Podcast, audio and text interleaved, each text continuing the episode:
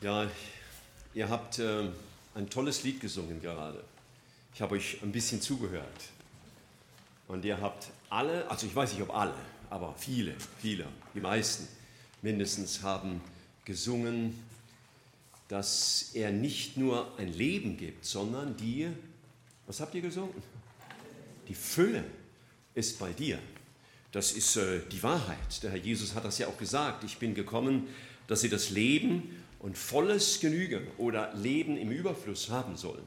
Ja, äh, das lässt sich heute Morgen einigermaßen gut singen und äh, das lässt sich auch mal gut auf eine Karte schreiben, die man jemand anders schickt zur Ermutigung. Aber im Alltag, darum wollen wir uns heute Morgen ein wenig, damit wollen wir uns ein wenig beschäftigen. Ich war neulich in einem äh, Gottesdienst in einer anderen Gemeinde und nachher kam ein mir unbekannter oder kaum bekannter Mann zu und er sagte zu mir, ich habe nicht nur ein gefülltes Leben, sondern ich habe ein erfülltes Leben. Und äh, ich kenne diesen Mann nicht, aber ich nehme an, er hat gewisse Einschränkungen in seiner Gesundheit. Und umso erstaunlicher war dieser Satz für mich gerade aus seinem Mund. Ich habe nicht nur ein gefülltes Leben. Nun, gefülltes Leben, das hat ja fast jeder. Oder war es euch die ganze Woche sterbenslangweilig? Die meisten haben ja zu wenig Zeit, die meisten reden von Stress und, und was auch immer. Vom Teufel heißt es auch, dass er wenig Zeit hat und dass er uns die Zeit, die wir haben, gerne raubt oder sie gerne füllt mit Dingen, die ihm wichtig sind. Mit Medienkonsum und mit Arbeit und mit Sorgen und mit Stress. Stress durch Beziehungen, Stress durch unsere Zukunftsängste, Stress durch unsere Geldsorgen oder wegen unserer Gesundheit, der Wunsch nach Erfolg oder auch die Angst vor politischer oder wirtschaftlicher Entwicklung. Ja, unser Leben kann sehr gefüllt sein mit Aktivitäten und Sport und Freundschaften und, und Ausgehen und was weiß ich auch immer. Wenn ich dich heute Morgen fragen würde, hast du ein erfülltes Leben, dann würde ich dich vielleicht ein bisschen auf dem falschen Fuß erwischen und du würdest fragen, ja, was, was ist denn ein erfülltes Leben? Würdest vielleicht sagen, ein, ein glückliches Leben oder ein zufriedenes Leben? Oder wenn man eine schöne Aufgabe hat? Oder wenn die privaten Verhältnisse erfreulich sind? Dann hat man so ein erfülltes Leben. Es könnte aber auch eine andere Antwort kommen, nämlich ein erfülltes Leben.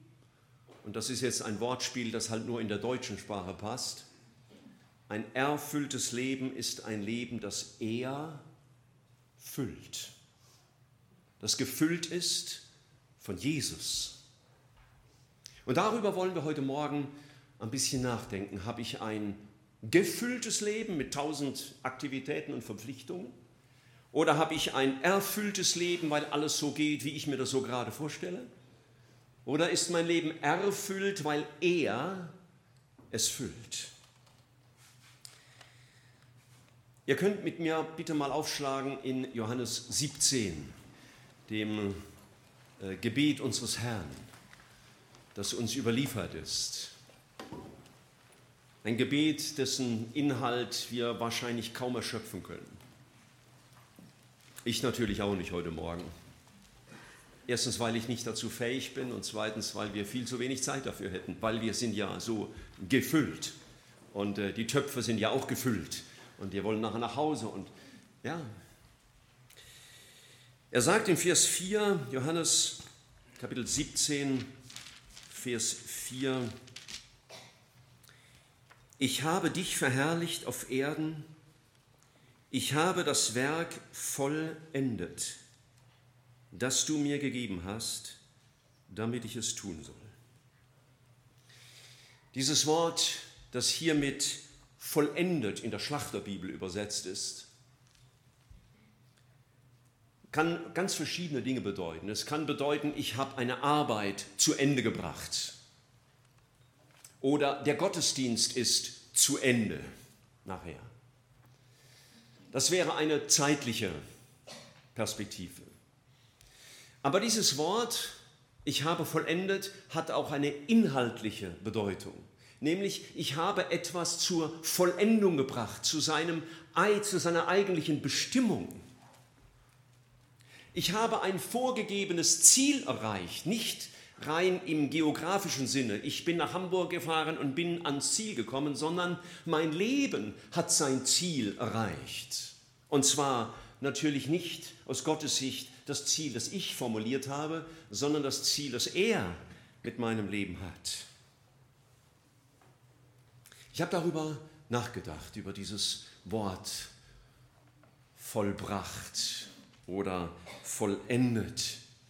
Der Herr Jesus, als er am Kreuz hing, hat einen Satz ausgerufen, in dem dieses Wort auch vorkommt und alle von uns kennen diesen Satz. Es ist vollbracht. Und damit meinte der Herr Jesus nicht, ich habe es geschafft, sondern er wollte damit sagen, ich habe das Werk vollendet, das der Vater mir gegeben hat. Ich habe die Liebe des Vater zum Vater in Vollendung gelebt. Ich habe die Liebe zu den Menschen vollendet. Ich habe die Erlösung vollendet, das heißt zu ihrer ganzen Wirkung und zu ihrem ganzen Ziel gebracht. Ein erfülltes Leben, so könnte es uns vielleicht unser Herr sagen, ist ein Leben, in dem das zur Wirkung kommt, wozu Gott mich auf diese Erde gestellt hat, was er will, was sein Ziel war. Es wäre dann ein Leben, wie wir es eben gesungen haben, das sich wirklich lohnt. Ich lese gerade die Biografie, die Emil Ronner geschrieben hat über Marie Durand.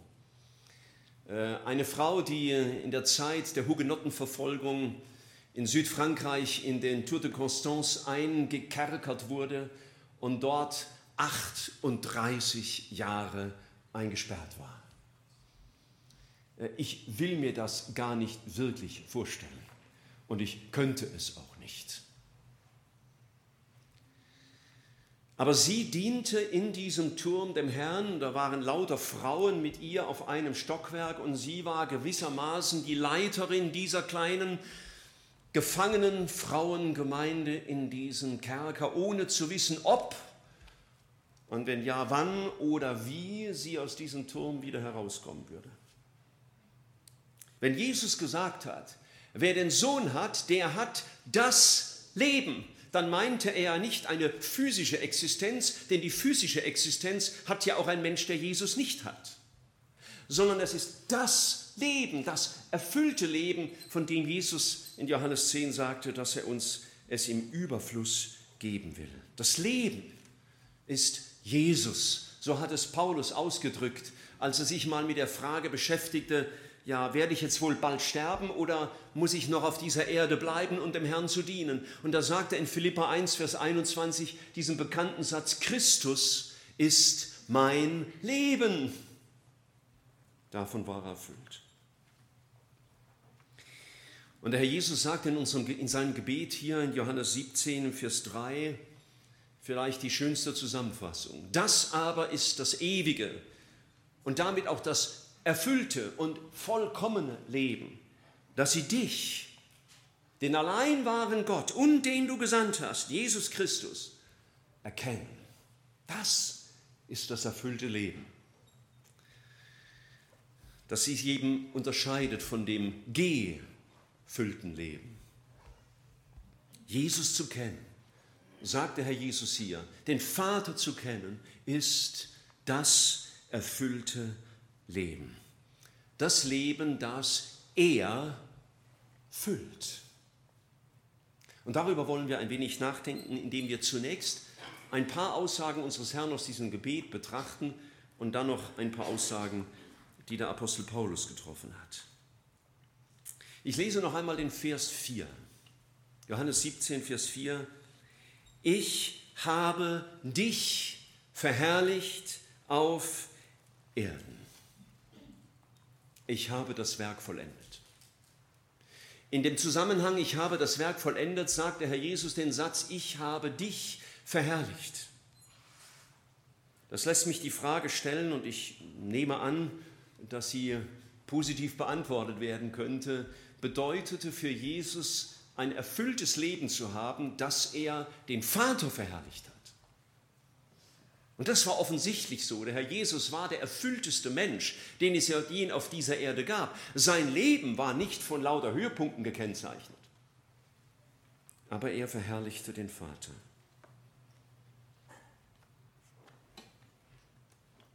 Die Beziehung zum Vater kam vor den Taten, die er für den Vater vollbrachte. Und wenn ich mir die Frage stelle, habe ich ein erfülltes Leben, dann darf ich mir die Frage stellen, lebe ich ein Leben zu seiner Ehre? Wisst ihr, das kann man ja heute Morgen so grundsätzlich mal beantworten. Ja, ich habe mich ja bekehrt, ich lebe zur Ehre Gottes, Punkt. Aber der Test kommt ja oft in der Praxis. Wenn ich in einer bestimmten Lebenssituation bin und mir überlege, wie verhalte ich mich jetzt oder wie komme ich raus aus der Nummer oder wie verteidige ich mich jetzt oder wenn ich gekränkt und beleidigt bin oder verärgert. Und wenn der Herr Jesus in diesem Moment die Fragen stellen würde, Michael, hast du gerade ein erfülltes Leben? Dann würde ich vielleicht nicht spontan Jawohl rufen können.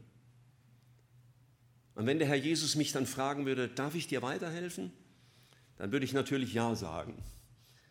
Und vielleicht würde er mir dann sagen, Michael, du kannst jetzt gerade ein erfülltes Leben haben, wenn du dir die eine Frage als Leitlinie nimmst. Wie kannst du den Vater verherrlichen in der Situation, in der du jetzt bist?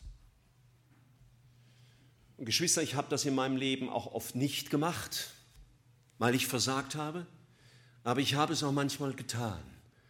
Und dann war nicht das Ergebnis am Ende, wie ich mir das vorgestellt hatte. Mein Problem war nicht einfach in Luft aufgelöst, wie ich es gerne gehabt hätte. Aber indem ich die Ehre des Vaters suchte, war ein großer Friede, wie wir es vorhin von Hudson Taylor hörten, in meinem Herzen. Eine große Freude.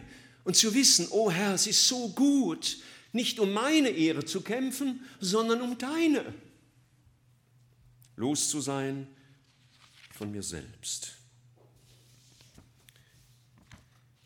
Jesus sagt weiter im 4.6, und das gehört zu dem, ich habe dich verherrlicht, ich habe deinen Namen den Menschen offenbar gemacht. Das war ein Teil der Lebenserfüllung Jesu, den Namen des Vaters zu verkündigen.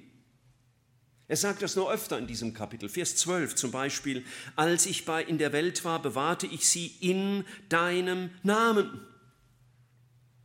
Er hat den Jüngern und hat uns den Vater vor Augen gemalt. Das war die große Lebenserfüllung des Vater, des Herrn Jesus, den Vater zu verherrlichen, indem er seinen Namen, den Namen Vater, bekannt gemacht hat gegenüber den Jüngern. Und wir ehren diesen Vater. Und unser Leben wird dort Erfüllung finden, wo es den Vater als Vater ehrt. Durch unser Vertrauen. Euer Vater weiß, was ihr bedürft, ehe ihr ihn bittet, hat Jesus in der Bergpredigt gesagt. Wir ehren den Vater, indem wir uns danach ausstrecken, ihn als Vater besser kennenzulernen. Wer bist du, Vater? Und Jesus verherrlichte den Vater, indem er die Worte des Vaters weitergab. Im Vers 8 sagt er das.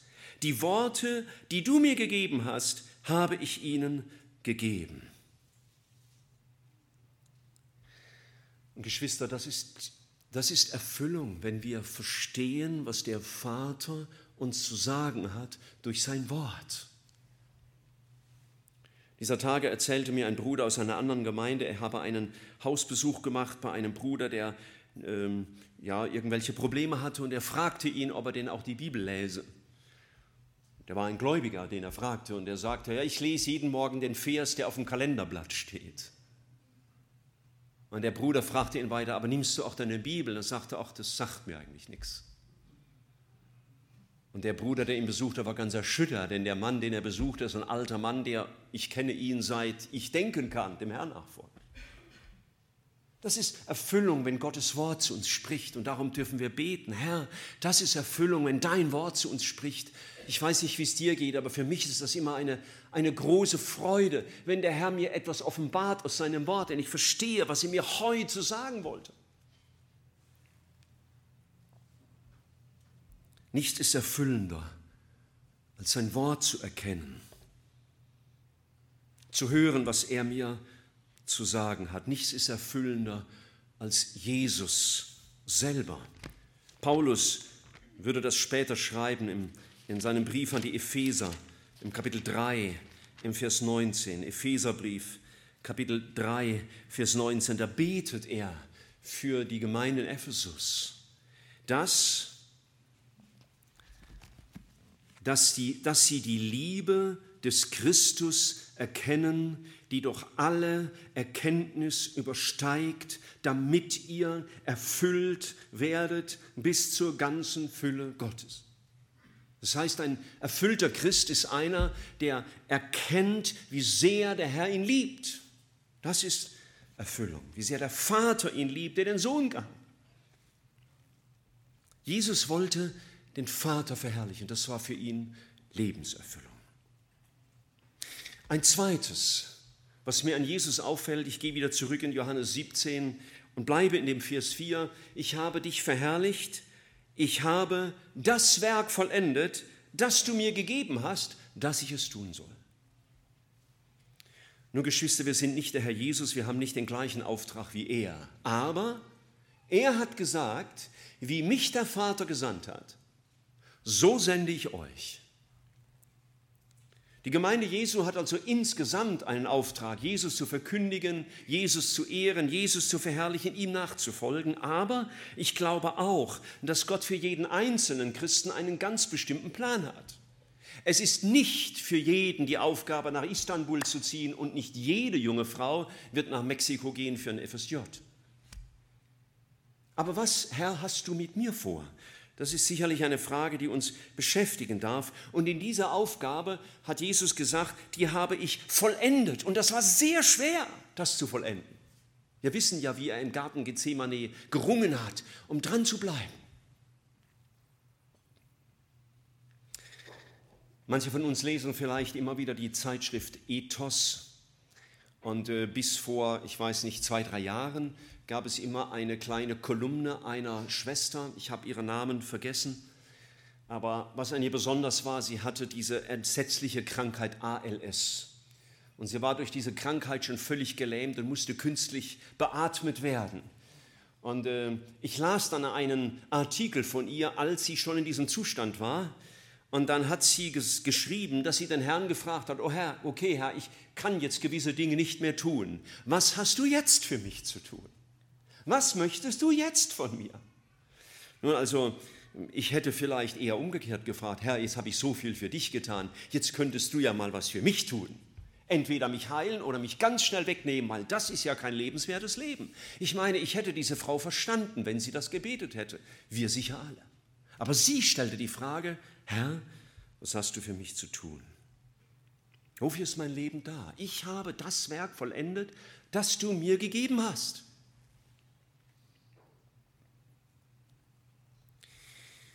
Gott hat uns ein Leben gegeben und das möchte ich mal ganz besonders den Jüngeren sagen, ein Leben mit vielen Fähigkeiten, mit Begabungen, natürlichen Fähigkeiten und Bildung und allen ja, Gegebenheiten, die unsere Gesellschaft mit sich bringt.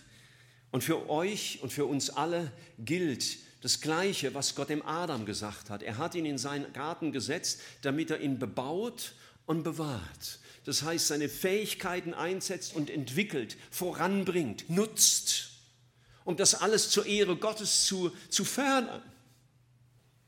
Und ich glaube, so ist auch unser Leben dazu da, dass wir das, was Gott in uns hineingelegt hat, auch für ihn einsetzen. Natürlich werden wir vieles Irdische tun. Äh, wenn eine, äh, wenn eine Frau morgens zur Arbeit geht, dann wird sie vielleicht, nicht immer, morgens aus dem Haus gehen und denken, oh, jetzt gehe ich ins Büro für Jesus. Sie sagen, nein, ich gehe dahin, weil ich Geld verdienen muss oder weil die Arbeit getan werden muss. Aber letztlich tun wir alles, was wir tun, für ihn. Jesus hat den anvertrauten Auftrag verstanden und gelebt. Und das war Teil seines erfüllten Lebens. Und ein drittes habe ich in diesem Gebet festgestellt. Wir könnten das sicherlich noch länger machen, aber ihr sollt ja heute Nachmittag noch was zu tun haben, wenn ihr das Kapitel vielleicht nochmal für euch beten durchlest. Er sagt im Vers 9, ich bitte für sie. Er betete für die Jünger. Und er betete für jene schon, die durch die Jünger von Jesus hören würden. Das heißt, Jesus lebte in der Fürsorge für andere. Ein Teil seiner Lebenserfüllung gestand darin, dass er für andere lebte. Hier, indem er sein Verantwortungsbewusstsein durch das Gebet ausgedrückt hat. Und er sagt im Vers 13, ich komme zu dir und rede dies, also dieses Gebet in der Welt, damit sie meine Freude völlig in sich haben. Das heißt, sein Leben diente zur Freude seiner Jünger und wenn er uns sendet, wie er gesandt war, dann darf mein Leben dazu dienen, dass andere sich freuen. Freuen über ihren Herrn. Paulus schreibt einmal, wir sind nicht Herren eures Glaubens, sondern Gehilfen eurer Freude. Und dafür lebte Jesus. Er lebte für die anderen.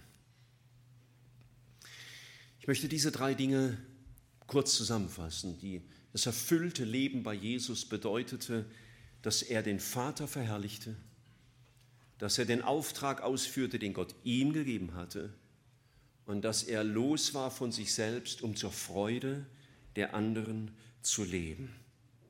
Ein Leben frei von sich selbst.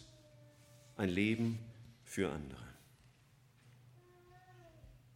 Jesus brauchte es natürlich nicht, dass er erfüllt wurde, weil er das Leben ist, das erfüllt. Aber ein anderer durfte das erleben, der so war wie wir, ein ganz normaler Mensch. Und das war Paulus. Und ich bitte euch, mit mir aufzuschlagen in seinem zweiten Brief an Timotheus. Da lesen wir die sehr bekannten Sätze, die er dem Timotheus am Ende seines Lebens sagte. 2. Timotheusbrief, Kapitel 4, Verse 7 und 8.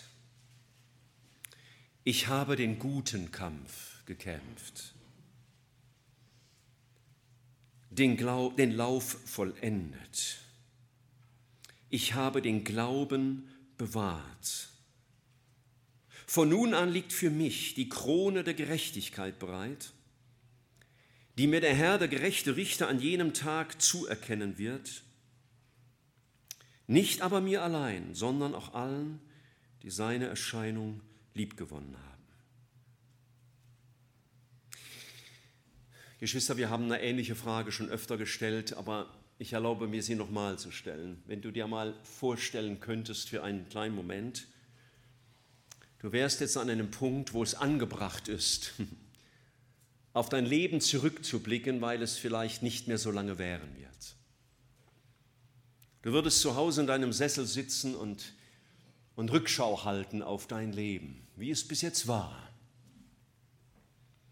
Und du solltest selbst ein Resümee deines Lebens ziehen und schreiben, wie es der Paulus hier getan hat.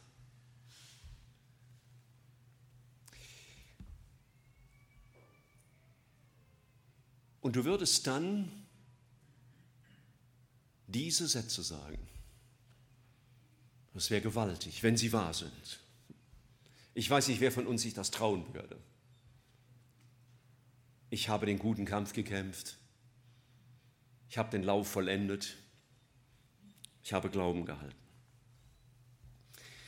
Aber es ist manchmal gut, auch wenn man das Lebensende noch weit von sich wegwähnt, das mal zu tun und mal so Zwischenbilanz zu ziehen hey, wofür lebe ich überhaupt? Und wenn es heute zu Ende wäre, wofür hätte ich dann meine ganze Lebensenergie eingesetzt? Was wäre das Zentrum meines Lebens gewesen? Paulus sagt, ich habe den guten Kampf gekämpft. Ein Kampf in der Hingabe, in eines Lebens der Hingabe an Christus. Der Hebräerbrief sagt in Kapitel 12 im Vers 1 ja diesen Satz, lasst uns jede Last ablegen und die Sünde, die uns so leicht umschrickt, und lasst uns mit Ausdauer laufen in dem Kampf, der uns verordnet ist, sagt der Luthertext so schön. Also ein Leben mit Jesus ist nicht ein Leben ohne Kampf. Für manchen hat der Kampf sogar erst begonnen, als er sich begehrt hatte. Aber Paulus kämpfte den guten Kampf. Er tat das eine. Er wollte für das Richtige kämpfen, für das, was bleibt. Um es mit dem Leben des Herrn Jesus zu sagen, die Ehre des Vaters zu suchen, den Auftrag auszuführen, den Gott ihm gegeben hat und für andere da zu sein und nicht für sich zu leben. Wie viel Kampf haben wir oft um uns, um unser Recht oder unsere Sorgen, unsere Ehre, unseren Besitz, unsere Karriere. Wie oft kämpfen wir darum, um möglichst schnell aus irgendeinem Problem herauszukommen, anstatt zu fragen, wie würde ich jetzt Jesus ehren können? Wie könnte ich den Vater verherrlichen? Wie könnte ich jetzt die Kraft des Heiligen Geistes erleben? Wie wäre das jetzt möglich? Paulus sagte, ich habe den guten Kampf gekämpft, um Dinge, die bleiben. Das heißt nicht um mich. Er sagt ja später den Ältesten in Ephesus, von denen er sich verabschiedet, oder nein, früher als dieser Text, er sagt diesen Ältesten, ich halte mein Leben für nicht der Rede wert. Wow. Wow. Das ist ein Satz. Und er hat ihn nicht nur so dahingesagt. Ich frage mich manchmal, Michael, was bist du bereit für Jesus zu opfern, um den guten Kampf zu kämpfen und nicht den vergänglichen? Was bin ich bereit auch an Gehorsamsschritt zu tun, um den guten Kampf zu kämpfen gegen die Sünde? Der Herr Jesus hat das mal so ausgedrückt, wenn dein Auge sich zur Sünde verleitet, reiß es aus. Und wenn deine Hand sich zur Sünde verleitet, hau sie ab.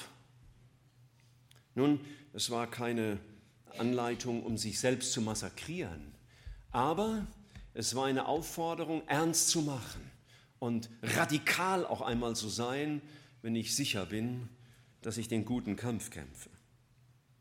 Bin ich bereit, bist du bereit, auch mal krasse Schritte zu tun, um den guten Kampf zu kämpfen? Um ihn wirklich auch zu kämpfen und nicht nur nette Bücher über ihn zu lesen? Tust du das, weil du erfüllt bist von ihm, weil du sagst, er füllt mich und deswegen kämpfe ich den Kampf um die Dinge, die mich oder gegen die Dinge, die mich ablenken wollen von ihm. Vielleicht sollte unser Kampf nicht um das sein, was ich will und brauche oder was mir unangenehm ist, sondern darum kämpfen, Herr, ich will von dir erfüllt bleiben und ich will mich um keinen Preis ablenken lassen von dem, dass ich von dir erfüllt bin. Das wäre ein guter Kampf und das ist manchmal ein Kampf. Weil meine Seele in mir, die fordert ihre Rechte ganz nachdrücklich ein. Manche meiner Wünsche und manche meiner Dinge, die mich stören, die, die gehen mir einfach nicht aus dem Kopf. Kennt ihr das auch? Du willst sie loslassen, aber du kriegst sie nicht aus dem Kopf. Und immer wieder stehen die auf. Da braucht es den guten Kampf. Herr, ich will um das kämpfen, wofür es sich zu kämpfen lohnt. Zweitens sagt Paulus, ich habe den Lauf vollendet. Ja, vielleicht ähm, könnte man ganz viele Dinge dazu sagen. Ich habe nur diesen einen einfachen Gedanken gehabt. Was war denn das für ein Lauf von Paulus? Es war der Weg mit dem Herrn. Jesus hat gesagt, nehmt auf euch mein Joch, also lasst euch einspannen in mein Joch und geht im Gleichschritt mit mir. Und das war der Weg von Paulus. Er hörte nicht auf, das Kreuz zu bejahen, das der Herr ihm auferlegt hat. Er hat es nicht gekürzt und er hat es nicht aufgelöst. Paulus schrieb mal der Gemeinde in Philippi im Kapitel 2, im Vers 17 folgendes. Philipper 2, Vers 17. Wenn ich aber auch wie ein Trankopfer ausgegossen werden sollte, über dem Opfer und dem priesterlichen Dienst eures Glaubens, so bin ich doch froh und freue mich mit euch allen. Wenn ich auch ausgegossen werde, so als wäre ich nichts wert, so freue ich mich. Er vollendete den Lauf, weil er das eine begriffen hatte. Erfülltes Leben gibt es dann, wenn er füllt. Wenn er mich erfüllt. Und diesen Lauf hat er vollendet. Und er blieb bei Jesus, egal was es kostete. Und es kostete ihm buchstäblich sein Leben. Nicht nur das Leben, das durch den Tod beendet wurde, sondern seine eigene Vorstellung von Leben und seine Karriereplanung. Es kostete ihm alles. Aber er vollendete den Lauf und blieb bei ihm und brachte diesen Lauf über die Ziellinie. Und das Dritte, was Paulus sagte, ich habe den Glauben bewahrt. Der Glaube im neutestamentlichen äh, Sinne ist zunächst einmal der Inhalt unseres Glaubens, das Evangelium, die Summe aller Lehre. Und er sagt, das habe ich bewahrt. Und da habe ich auch den guten Kampf gekämpft, wenn die Irrlehrer kamen, die irgendwas abschneiden wollten oder was hinzugeben sollten, wollten. Ich habe den Glauben bewahrt, das eine Evangelium, Jesus allein. Weil er begriffen hatte, dieses Wort Gottes macht gesund, es macht die Seele gesund. Es macht die Beziehung zu Gott gesund. Es macht die Beziehung zu mir selbst gesund. Schau, deswegen sind auch viele Christen nicht gesund in ihrer Beziehung zu sich selbst. Weil sie da nicht zuerst und ausschließlich die Lösung suchen. In diesem Wort, das gesund macht. Die Begegnung mit den Worten Jesu. Das ist ja nicht einfach ein Buch. Das ist ja pures Wort Gottes das uns begegnen will. Da ist die Lösung. Deswegen basiert auch all unsere seelsorgerliche Arbeit auf dem Wort Gottes. Wir haben nichts anderes zu geben. Und es gibt nichts Bedeutenderes als sein Wort. Und ich habe den Glauben bewahrt, bedeutete auch, ich habe in der Gestaltung meines Lebens auf dein Wort geachtet. Johannes hat das später mal geschrieben, die Welt mit ihrer Lust vergeht. Aber wer den Willen Gottes tut, wer den Glauben bewahrt, der, der bleibt in Ewigkeit. Und ich habe den Glauben bewahrt, hätte er auch sagen können in Bezug auf meine Versorgung. Er sagte ja mal, ich kann wenig haben und bin zufrieden und habe viel und bin dadurch nicht zufriedener. Habe gelebt, gelernt, mit beidem zurechtzukommen. Er hatte dem Herrn vertraut. Und Jesus hat ja gesagt, ihr könnt nicht zwei Herren dienen. Ihr könnt nicht Gott dienen und dem Besitz, dem Mammon. Und da müsst ihr euch entscheiden, ob ihr diesem Vater im Himmel vertraut, der zugesagt hat, für euch zu sorgen. Ich habe den Glauben bewahrt. Das bedeutete für ihn gewiss auch, ich habe jede Frage, die ich zu beantworten hatte für mein Leben, anhand von Gottes Wort bewegt. Was sagt er dazu?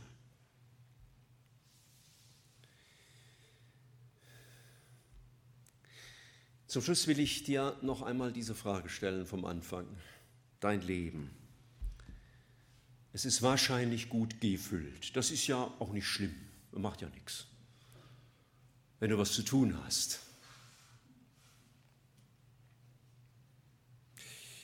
Aber ist es nur gefüllt von Aktivitäten und Zielen des irdischen Lebens? Oder ist es erfüllt? So wie Jesus es gelebt hat, den Vater zu verherrlichen, seinen Willen zu tun und für andere da zu sein. Oder wie Paulus, den Lauf zu vollenden, den guten Kampf zu kämpfen und den Glauben zu bewahren. Ist das Thema deiner Lebenserfüllung? Ist dein Leben erfüllt, weil er füllt? Deine leeren Hände und dein leeres Herz? weil er dein großes Thema wird? Und ich möchte nochmal zurückkommen auf die Verse von ganz von Anfang vom Gottesdienst, die ich auch dem Giuliano mit auf den Weg gegeben habe in Jesaja 40. dass wir auf diesen Herrn sehen und von ihm unsere Erfüllung erwarten. Jesaja 40, Vers 31, die auf den Herrn harren, die also auf ihn warten, die auf ihn achten, die nah bei ihm bleiben, die darauf achten, dass er meine Lebenserfüllung bleibt, die da aufmerksam bleiben, die kriegen neue Kraft. Ja, manchmal lässt uns der Herr auch lange warten. Nicht jeder Kranke wird schnell gesund.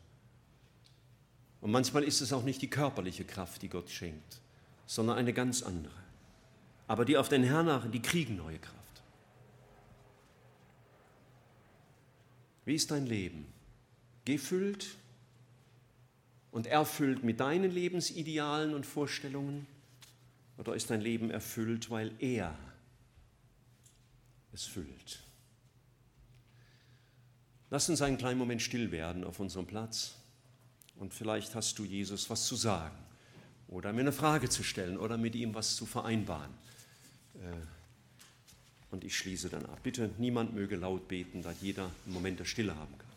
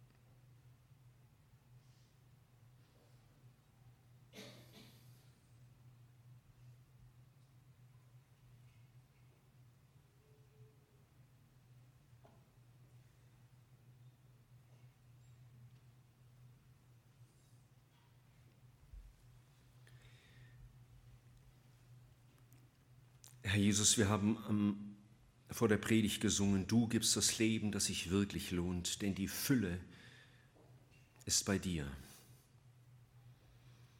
Ja, die Erfüllung bist du selbst, weil du das Leben bist. Und du hast gesagt, dass du gekommen bist als dieses Leben, um uns Leben im Überfluss zu geben. Herr, du weißt, wenn wir ehrlich an unser Leben hineinschauen, dann, dann ist es nicht immer so. Herr, so schnell lassen wir uns ausfüllen von den Dingen dieser Welt, all diesen Notwendigkeiten und das, das unser Leben so bestimmt. Du siehst auch, wo wir unseren Idealen folgen, die dann manchmal auch zerplatzen und, und unser Leben liegt wieder am Boden. Aber Herr, du willst, dass unser Leben erfüllt ist, weil du es erfüllst. Und unser Mangel kommt daher, weil du nicht unser Leben bist, in dieser Fülle, weil wir dich begrenzen, wodurch auch immer. Danke, dass du mit mir, mit jedem von uns in diesen Sonntag gehst und auch in die neue Woche. Und ich bitte dich, Herr, hilf, dass nicht der, der Feind das alles wieder raubt, sondern dass wir dich suchen, dein Angesicht und keine Ruhe geben, bis er füllt. Herr, da wollen wir dir keine Ruhe lassen. Stärke uns dazu, dass wir nicht mit Mittelmäßigkeit zufrieden sind, sondern diese Fülle suchen, die du selber bist. Danke dafür, Herr. Amen.